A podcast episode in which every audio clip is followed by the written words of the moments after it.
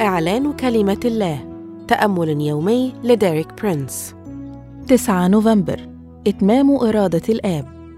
هذا الأسبوع يشرح لنا ديريك برينس أهمية أن يتقدم المؤمن باستمرار نحو الكمال. واليوم يوضح لنا أهمية أن نتمثل بيسوع في رحلة النضوج.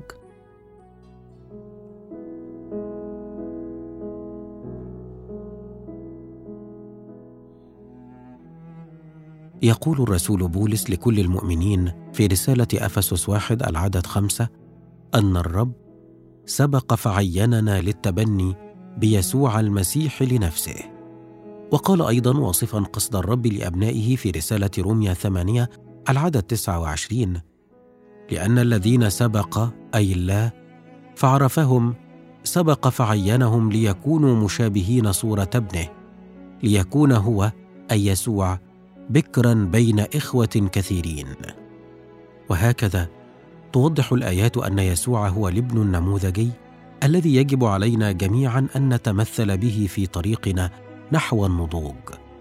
كذلك يسوع هو نفسه الطريق الجديد والحي الذي نصل به للكمال وندخل به إلى قدس الأقداس ونقترب لله. كما ذكر في رسالة العبرانيين ستة العدد واحد وعشرة العدد من تسعة عشر إلى اثنين وعشرين. إن الطريق الذي صار فيه يسوع نحو الكمال هو نفسه الطريق الذي يجب أن نسير فيه كلنا. وهذا الطريق لم يكن أسهل ليسوع مما هو عليه بالنسبة لنا. يقول في عبرانيين أربعة العدد خمسة عشر لأن ليس لنا رئيس كهنة غير قادر أن يرثي لضعفاتنا بل مجرب في كل شيء مثلنا. بلا خطية. في طبيعته البشرية جرب يسوع في كل شيء مثلنا ولكنه لم يرتكب أي خطية أبداً ولم تغويه خطية. الخطية تأتي فقط عندما نخضع للإغواء.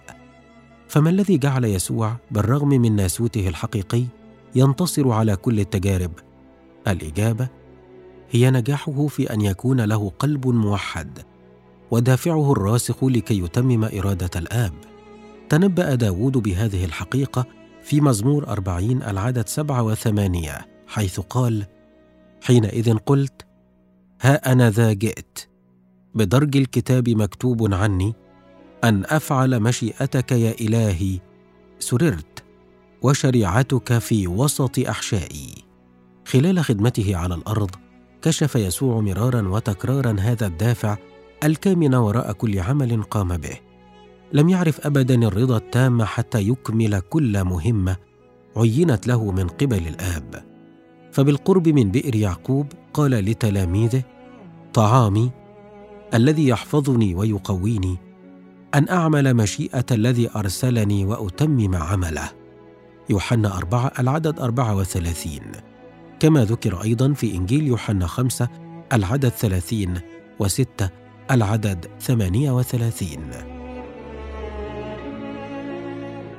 أشكرك يا رب لأنك تقودني للأمام. أعلن أني سأتمثل بيسوع في رحلة النضوج وأعمل مشيئة الرب وأتمم عمله وأني سأتقدم للكمال. آمين. لمزيد من الكتب والعظات لديريك برينس قم بزيارة موقعنا www.dpmarabic.com